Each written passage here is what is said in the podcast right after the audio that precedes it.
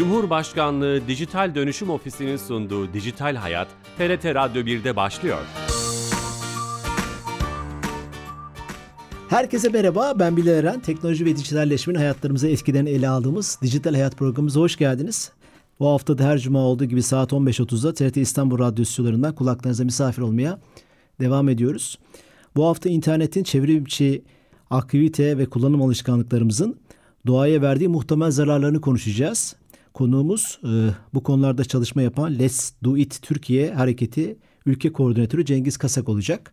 Ama öncesinde her hafta olduğu gibi Dijital Türkiye ekibinden Ayşe Torun'a bağlanacağız ve hayatımızı kolaylaştıran bir servisi ondan dinleyeceğiz. Ayşe Hanım. Bilal Bey iyi yayınlar. Hoş geldiniz yayınımıza. Teşekkür ederim. Her hafta olduğu gibi söz sizde. Teşekkür ederiz Bilal Bey. Ee, bu hafta size sadece ülkemiz için değil başka ülkelerde ilgilendiren bir hizmetten bahsedeceğiz. Ee, biliyorsunuz ülkemizde kamu kurumlarından birçok belge tedarik ediliyor. Biz bu belgeleri sadece aslında yurt içinde kullanmıyoruz. Belgeler farklı sebeplerle birçok ülkeye de ibraz edilmesi gereken belgeler ve bunun içinde çok e, zahmetli bir süreç var. İşte e, kendi e, şahsınız gidiyorsunuz, çeviriler yaptırıyorsunuz, noterde onaylatıyorsunuz. Sonrasında götürüyorsunuz başka e, konsolosluğa işlettikten sonra başka bir ülkeye ibraz ediyorsunuz. Bunlardan bir tanesi adli sicil belgesi. Artık adli sicil belgesinin e, apostillenmiş halini E-Devlet kapısından alabiliyorsunuz. PTT Genel Müdürlüğü'nün sunduğu ki PTT'ye bu görev uluslararası bir kanunla verilmiş vaziyette e, adli sicil belgesi e-apostil başvurusu hizmeti artık e, yayında. Bu hizmet aracılığıyla e, yaklaşık yüze yakın ülkenin elektronik apostil uygulamasının kabul edildiği ülkeler bunlar. E, içerisinde yer aldığı bir uygulamayla e, adli sicil belgenizi farklı dillerde apostillenmiş olarak yani uluslararası geçerliliği olarak temin edebiliyorsunuz ve ibraz edebiliyorsunuz. Tamamen dijital. Tamamen dijital. Yani e, çok sıradan anlattınız bu hizmeti ama devrim niteliğinde bence. E, devrim niteliğinde. Evet, Aynen ben, öyle. Bence de öyle. Emeklerinize sağlık. Biz teşekkür ediyoruz Bilal Bey. İyi yayınlar. Sağ olun. Teşekkürler. Dijital Türkiye ekibinden Ayşe Torun'dan yepyeni bir özelliği Türkiye Gov.tr'den dinlemiş olduk. Yeni katılan dinleyicilerimiz vardır. Let's Do It Türkiye Hareketi Cengiz Kasak bizimle beraber olacak. Cengiz Bey. Merhabalar Bilal Bey. Hoş geldiniz yayınımıza. Hoş buldum. Nasılsınız? İyi misiniz? Teşekkür ederiz. Sizler nasılsınız? Teşekkür ederim. Sağ olun. Ben de iyiyim. Bugün önemli ve çarpıcı bir konuyu konuşacağız. Dijital atık meselesi. Bir tanımla başlayalım mı? Dijital atık nedir? Hangi çevrim içi etkinlikler, kullanıcı davranışları dijital atık olarak nitelendiriliyor gibi? Tabii tabii. Yani e, çok kısaca bunun tanımını yapmak gerekirse aslında dijital atık bizim dijital dünyada gerçekleştirdiğimiz bütün hareketlerin enerji tüketimini ve dolaylı olarak da sera gazı e, salınına neden olması olmasıdır. Yani dijital atık bizim aslında materyal olarak tükettiğimiz dijital uygulamalar, videolar, e, işte kullandığımız uygulamalar, e, zaman aşımına uğramış fotoğraflarımız, dosyalarımız veyahut artık e, hiçbir zaman girmediğimiz oyunlar dahi bunların hepsi dijital atık uygulamasına giriyor. Aslında tanım olarak hani çok basit yani bizim dijital dünyada oluşturduğumuz hareketlerin çevreye zarar veren bütün aşamalarına biz dijital atık diyoruz ama teknolojinin gelişmesiyle birlikte neredeyse hayatımızın her anında e, bizim oluşturduğumuz bir atık türü olarak karşımıza çıkıyor. Hı hı. Çevrim içi aktiviteler, etkinlikler e, aslında elektrik tüketimi tetikliyor haliyle. Elektrik tüketimi de küresel sera gazını etkiliyor. Böyle bir döngü içinde oluşuyor. Dijital atık kavramını böyle tanımlayabilir miyiz aslında? Tabii ki de böyle tanımlayabiliriz. Ee, biraz daha eğer e, detaya inmek gerekirse de e, biz bu dijital atığı hani bizim çevrim içi yaptığımız uygulamaların en nihayetinde bir döngü halinde sera gazı emisyonuna sebep olmasından dolayı biz bunu dijital ayak izi diyoruz aslında. Ve bu dijital ayak izini de kategorilendirirken iki başlıkta kategorilendiriyoruz. Bunlardan bir tanesi pasif dijital ayak izi, bir tanesi de aktif dijital ayak izi. Ee, birazdan zaten detaylarıyla bunların hepsini konuşuyor olacağız. Yani biz her ne kadar yaptığımız hareketlerin küçük olduğunu, işte bunun çevreye bir zarar vermediğini düşünsek de aslında yaptığımız hareketler en nihayetinde bir atık türü olarak karşımıza çıkıyor ve belki de yarınlarımızı tehdit tehdit eden bir unsura dönüşüyor. Tabii bu internetin e, bugün yaptığı hayatımızı olumlu etkilerini göz ardı etmeden aslında belki bir ayrım da yapacaksınız muhtemelen. Programa çalışırken bir araştırma dikkatimi çekmişti. Bazı araştırmalara göre, tahminlere göre internetin 10 yıl içerisindeki dünyadaki sera gazının yaklaşık %20'sini tükettiği, ürettiğini tahmin ediyor o araştırma ve 2020'de spesifik de bir rakam vererek, yıl vererek küresel veri merkezi karbondioksit emisyonu 76 milyona ulaşmış. Bu da e, dünyadaki veri merkezleri küresel elektrik kaynaklarının %3'ünü e, ne denk geliyormuş. Yani ben tabii bu rakamları görünce çok da e, şaşırdım ve e, biraz dehşete de düştüm. E, sizde daha fazla rakam ve örnek vardır muhtemelen. E, tabii ki de bizde daha fazla örnek var. Yani dediğim gibi aslında e, belki de pandemi yani 2020'nin başında hayatımıza bir pandemi gibi bir olgu girdi ve pandemiyle birlikte herkes bir anda e, çok hızlı bir şekilde böyle artık dijitale adapte olmak zorunda kaldı işte bütün derslerimiz onunla e, çevrim içine taşındı. Hı hı. Hayatımızda bütün işlerimizi bir şekilde çevrim içi yapmak zorunda kaldık. Ve bu da ister istemez 2020 yılındaki küresel verim merkezindeki bu karbondioksit emisyonunun yükselmesine sebep oldu. Yani hı hı. 76 milyon tona ulaştığını biliyoruz biz 2020 yılında. Ki bu rakamında önümüzdeki yıllarda 3 e, kat daha fazla artacağını tahmin ediyoruz. Oo. Çünkü artık evet teknolojinin bize sağladığı avantajlar gerçekten hiçbir şekilde yaslayamayız. Yani hiçbir şekilde bir kenara atamayız ama en nihayetinde böyle bir gerçek algıyla da karşılaştık. Özellikle yani bu hazır pandemi demişken mesela pandemiyle ilgili de şöyle bir e, hatırlamak gerekir. Biliyorsunuz o pandemi döneminde herkes Instagram üzerinden canlı yayınlar vesaire yapıyordu. Doğru. Yani pandemi döneminde mesela ilginç olan noktalardan biri, gerçi şu anda halen devam eden durumlardan biridir.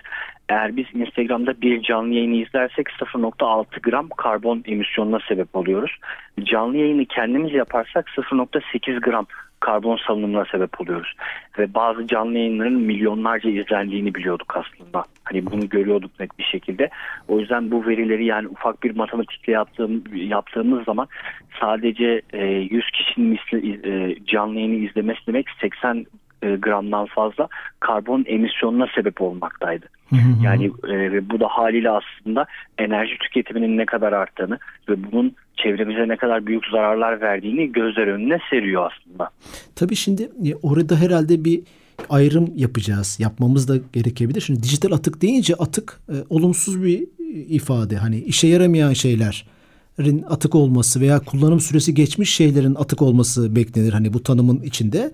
Ama işte bir Instagram canlı yayınından, bir YouTube yayınından, bir videodan, bir e-postadan biz e, çok fazla katkı alabiliriz e, işimiz gereği veya sosyal yaşantımız gereği. Oradaki ayrımı nasıl yapacağız?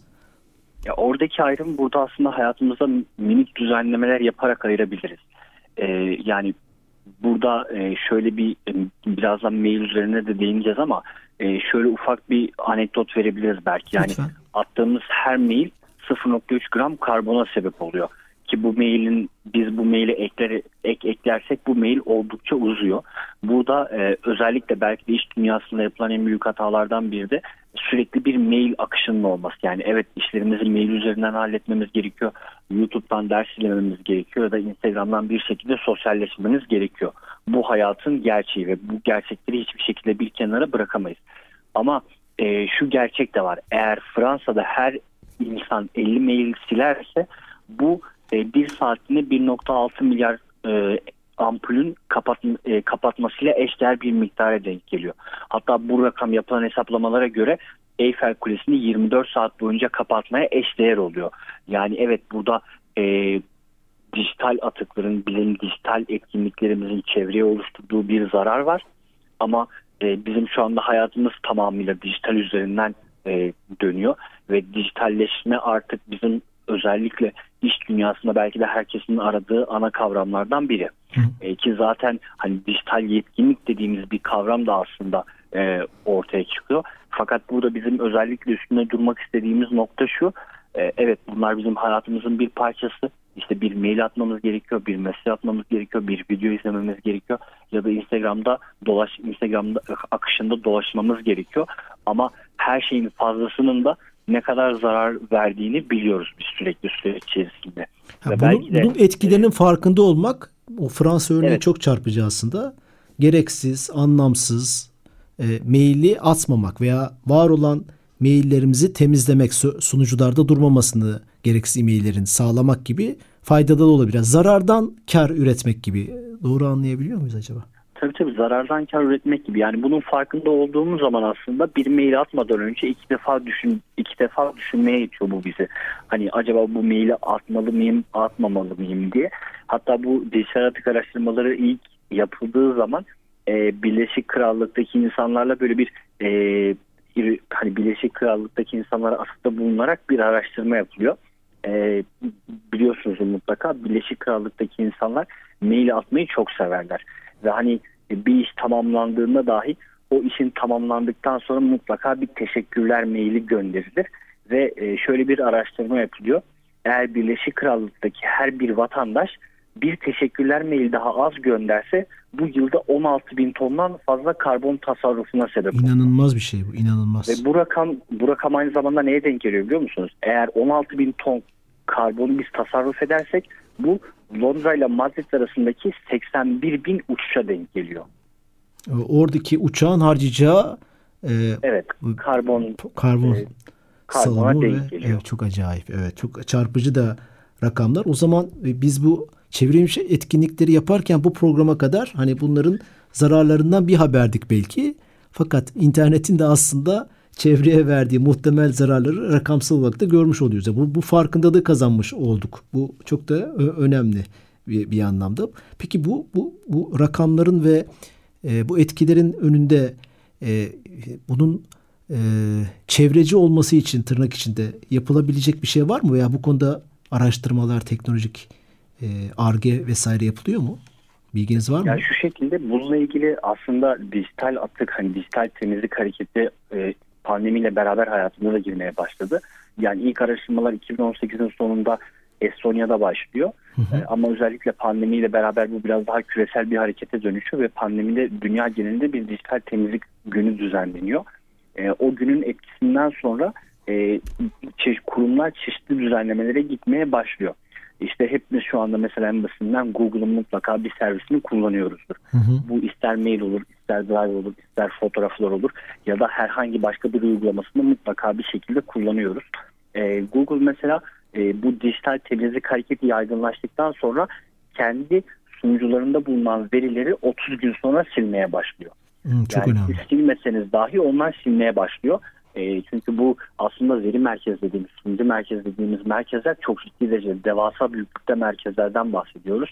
Ve bu merkezlerin harcadığı enerjinin miktarını e, gerçekten hani böyle dudak uçuklatan rakamlar oluyor. İşte e, yüzde hani şu anki mevcut e, karbon salımının yüzde 20 ve 25 arasının bu merkezlerden çıktığı biliniyor. Hani bu rakamlar bu kadar büyük Çok olduğu yüksek. için mesela bu dijital temizlik hareketinden sonra bu hareketin biraz daha küresel çapta yaygınlaşmasından sonra e, kurumlar bazında da böyle ufak değişiklikler başladı. E, ama tabii bunun biraz daha yaygınlaşması için e, bireylerde de yapılması gereken adımlar var. Hani biz de bu konuda aslında e, hem Türkiye'de hem de globalde dört ufak adımda e, dijital hayatımızı nasıl düzenleyeceğimiz üzerine çalışmalar yapıyoruz ve insanlarda bu konuda farkındalık kazandırmaya çalışıyoruz. Tam da aslında onu soracaktım. Yani bu çevreye etkilerini internetin e, karbon salınımı, elektrik tüketimi gibi e, rakamlarla da görmüş olduk. Tanımını da yapmış olduk. Sizin bir bu hareketiniz e, bunun azaltılması e, için çalışmalar yapıyor. Biraz hareketi tanıyalım mı? Tabii aslında hareket 2008 yılında Estonya'da başlıyor. E, Estonya'da bir e, katı atık toplamak için ortaya atılan bir hareket. E, ve 50 bin insan bir araya gelip 5 saat içinde 10 bin ton katı atığı doğadan ayrıştırıyor. Ve bu hareket daha sonra Lisbüt adında Avrupa'da 15 ülkede tekrar ediliyor. Ardından küresel bir boyuta ulaşıyor. 2012 yılından beri de ülkemizde biz bu hareketi her yıl düzenli olarak tekrarlıyoruz. Dünya Temizlik Günü adı altında farklı bir kampanyayla. Fiziksel atıklarla ilgili aslında değil mi ana motivasyonunuz? Evet. Bu ana motivasyonumuz aslında normal katıklarla ilgili. Hani katı atıklarla ilgili. Katı atıklar. Fakat 2020 yılında pandemi hayatımıza girdi ve birçok ülkede kapanmaya gittik. Yani birçok ülkede dışarı çıkışlar yasaktı, işte temizlik hareketlerine izin verilmiyordu. Pandemi döneminde de e, işte dijital e, atıkların artık oluştuğunu gördük. Buna bir ses getirmek için de biz de bir dijital e, temizlik hareketi başlattık. Ve 2020 yılında e, yaklaşık olarak 80 ülkede biz dijital hareket, dijital temizlik hareketini düzenledik. E, burada Türkiye'de de gerçekten çok güzel etkiler olduğunu gördük. E, özellikle küresel çapta yapılan değerlendirmede Türkiye o yıl en çok dijital atık temizleyen dördüncü ülke oldu. E, bu çok ciddi rakamdı aslında. E, tabii bunun temel sebeplerinden bir tanesi de e, biz böyle e, bir şeyleri saklamayı çok seven e, milletiz. Yani anılarımızı biriktirmeyi böyle çektiğimiz bütün fotoğrafları bir dosyada saklamayı ya da e, işte çekilen bütün videoları, bütün dosyaları, işte bütün maillerimizi saklamayı bilen, hani bunları saklayan bir millet olduğumuz için bu konunun aslında dezavantajlarına ve çevreye uyandırdığı etkilere biz atıfta bulunmaya başladıkça insanlar ister istemez kendi hayatlarında bazı düzenlemeler yapmaya başladı. Hemen araya girip burayı sorabilir miyim Cengiz Bey? Şimdi Tabii. fotoğrafları sil demeyeceksiniz herhalde veya hatıra videolarımızı. Bunların çevrim içi bir bulut sistemde olmaması taşınabilir bir sabit diskte olmasını mı öneriyorsunuz mesela? Hani çözüm yolunuz nedir? Fotoğrafları sil değildir herhalde. e, yani biz farkındalık kampanyamızı dört adımda gerçekleştiriyoruz demiştik ya. Evet. İstiyorsanız bu dört adıma gidelim. Sizin dediğiniz aslında son adım oluyor bu işin. evet evet o çözüm önerileri çok kıy- kıymetli olur hani madde madde. Hani yani. ilk aklıma gelen örnek verdiğiniz için fotoğraflarınız ve videolarınız o oldu. Onu nasıl ilk olarak şuradan başlıyoruz biz. Hani insanlara ilk olarak şunu tavsiye ediyoruz. Kendi akıllı telefonlarınızı temizlemeye başlayın diyoruz.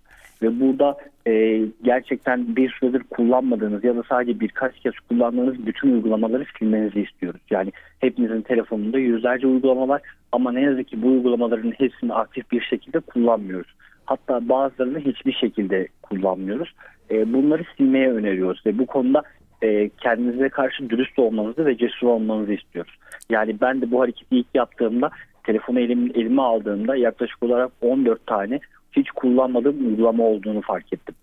E, mutlaka kullanırım sorusu aklıma geldi ama daha sonrasında yaklaşık iki yıldır bu uygulamaların hiçbirini kullanmadığımı fark ettim ve bunları silmeye başladım. E, o yüzden hani ilk başta yapmamız gereken adım kendi akıllı telefonlarımızda bu düzenlemelerle başlamak. Tabii bu akıllı telefonun içinde fotoğraflar da giriyor. Özellikle fotoğraf çekmeyi çok e, çok seviyoruz. Yani gittiğimiz her yerde aynı kareden 7-8 tane fotoğrafımızın olduğu anlar da olabiliyor. Burada ana olarak hatıra olarak kalması gereken fotoğraflar kalmalı ama tekrar eden fotoğrafları silmenizi öneriyoruz. Hı hı. E, bulanık olanları, kopya olanları vesaire e, silmenizi öneriyoruz. Tabii bu telefonunuzda bir dijital temizlik gerçekleştirdiğiniz zaman haliyle otomatik olarak telefonunuzun da performansının arttığını göreceksiniz. Yani telefonunuz eskisine nazaran daha hızlı olacak. Hı hı. İkinci aşamada ise bu sefer siz bilgisayarlarınıza e, yönlendiriyoruz. Hani biraz daha bilgisayarlar üzerinize bir temizlik yapmanızı istiyoruz. Burada e, işte e, yenilenen veya artık işe yaramaz hale gelen bütün dosyaları silmenizi istiyoruz. Yani ben e, gerçekten 2020 yılında bunu yaptım. E, bu arada ben şu anda halen Ankara Sosyal Bilimler Üniversitesi'nde öğrenciyim. Başarılar. E, ben bunu ben bunu 2020 yılında yaptığım zaman üniversitenin ikinci sınıfındaydım ve kendi bilgisayarımdaki dosyaları kontrol ettiğimde akademik takvimimi 7 defa indirdiğimi gördüm. hani PDF dosyası olarak onu indirmişiz devamlı. Evet. Devamlı onu indirmişim. Devamlı onu indirmişim. Sürekli böyle indirdiğimi fark ettim. Ve ister istemez burada bu tabii artık hani etkilerini görmeye başlayınca kendime de bir dur demem gerekiyordu ve kendim de bu e, bilgisayarımı tamamıyla bir düzenlemeye gittim ve burada işte önemli dosyalarımı arşivledim ve önemli olmayan diğer bütün e, klasörleri artık işe, işe yaramayan kullanılmayan bütün dosyaları da silip onlardan da bir şekilde kurtuldum. Bu da bizim e, önerdiğimiz ikinci adım. Üçüncü adımda ise biz e, aslında maillere yönlendiriyoruz. Yani belki de dijital temizlik araştırmalarının asıl başlangıç noktası bu mailler oluyor. Çünkü her bir mailin 0.3 gram karbon sağ, sağlığına sebep e, sağladığını biliyoruz. Burada e, kendi maillerimizi kontrol ettiğimiz zaman e, o kadar çok yığınla mail biriktiğini görüyoruz ki ve bunları sildikçe aslında mail kutumuzun artık daha hızlı açıldığını fark ediyoruz. Özellikle e, haber bültenlerine ya da farklı firmaların işte ürünlerine abonelikle abone olduğumu fakat bu gelen aboneliklerin hiçbirinin okunmadığını fark ettim kendimde. Ve ben bireysel olarak bütün aboneliklerimi yani düzenli olarak takip etmenin bütün aboneliklerimin iptalini gerçekleştirdim. Böylelikle daha az mail aldım ve daha az mail gönderdim. Yani bu şekilde e-posta kutunuzu temizlediğiniz zaman da üçüncü adımda hayatınızda ciddi bir düzenleme yapıyorsunuz. E, son adımda ise biz aslında artık yeni düzenlemelere geçmenizi öneriyoruz. Yani eğer iş dünyasında sürekli bir dosya üzerinde çalışıyorsanız bunu e, dosyayı kendi bilgisayarınıza indirip karşı bilgisayara gönderip onun indirmesinden ziyade online draft, e, online buluş sistemleri üzerinden çalışmanızı aslında öneriyoruz. Ya da sizin dediğiniz gibi, sizin de belirttiğiniz örnekteki gibi e, işte fotoğrafları e, hani taşınabilir bir hard diske saklayıp o disk üzerinden takip etmeyi de öneriyoruz. Yani aslında bu dört ufak adım bizim kendi dijital temizlik yapmamız için e, en önemli adımlar olarak karşımıza çıkıyor. Ve gerçekten bunları yapmak e, hani bireysel olarak sadece böyle birkaç saatinizi alacak uygulamalar oluyor. Ama bunun sonucunda hem kendi cihazlarınız üzerine bir etkiniz oluyor. Cihazlarınız artık eskisinden daha hızlı oluyor. Hem de çevremize çok büyük bir etki bırakmış oluyorsunuz. Her internet kullanıcısı sayısının yaklaşık 4 milyar olduğunu düşünürsek 4 milyar insanın böyle bir temizliğe girişmesinin e, yaratacağı farkı e, biraz önce örneklerle de anlatmış oldunuz. Hem de kendi deneyiminizden. E, son olarak e, Let's Do It Türkiye hareketine nasıl katılabilir insanlar? Son bir dakikada bunu sizden dinleyebilir miyiz? Çok bu dijital temizlik hareketine. Tabii ki de e, biz dijital temizlik hareketini e, dijital temizlik günü olarak Mart ayında gerçekleştiriyoruz. Ama onun dışında hani kendi sosyal medya hesaplarımız ve web sitemizi takip ederlerse bizim orada e, gönüllü çağrılarımız ya da düzenlediğimiz normal diğer temizlik hareketlerinin de e, duyurularını vesaire paylaşıyoruz. E, kendi ağlarımıza direkt sosyal medya hesaplarımız üzerinden bize ulaşabilirler. E, sosyal medyamızı hızlı bir şekilde iyi bir şekilde yönetiyoruz ve gelen bütün mesajlara da dönüyoruz. Hani o konuda da e, aklınıza takılan her şeyde bize e, mesaj yoluyla ya da mail yoluyla iletebilirsiniz. Gönüllü olarak da hareketinize katılabilir değil mi insanlar? Yani evet, evet zaten şu şekilde biz de bütünleştiği Türkiye ekibi gönüllü olarak bu çalışmaları devam ettiriyor. Süper. E, hepimiz Türkiye'nin dört bir dört farklı e, dört farklı yanı dört bir yanından gelen gençleriz ve hmm. bu konuda e, biraz daha Türkiye'de çevre bilincini oluşturmak ve kat atıkta bir farkındalık oluşturmak adına aslında çalışmalarımızı yürütüyoruz. Harika. Çevreye ilgilendiren her konuda elimizden gelen desteği de vermeye çalışıyoruz. Çok teşekkür ederiz Cengiz Bey. E, bugüne kadar hani hiç bu konularda farkında da olmayanlar için müthiş bir farkındalık oldu. İnternetteki hareketimiz, her hareketimizin, çevrimçi aktivitemizin çevreye verdiği etkilerinden farkında olmuş olduk böylece. Lüzumsuz, amacından e, sapan, gereksiz işleri yapmamamızı e, dört adımda bize göstermiş olduğunuz, anlatmış olduğunuz örneklerle çok teşekkürler. Sağ olun. Biz teşekkür ederiz Bey. Sağ olun davet ettiğiniz Teşekkür ederiz. Let's Do It Türkiye ülke koordinatörü Cengiz Kasak'la beraber beraber olduk ve e, dijital atık meselesini konuştuk. Çevrimçi aktivitelerin kullanıcı alışkanlıklarımızın nelere sebep olduğunu örneklerle, çarpıcı örneklerle anlamış olduk. Bu haft bu programın e, kaydını yarına itibaren YouTube ve podcast kanallarımızda bulabilirsiniz. E, iyi hafta sonları, hoşçakalın.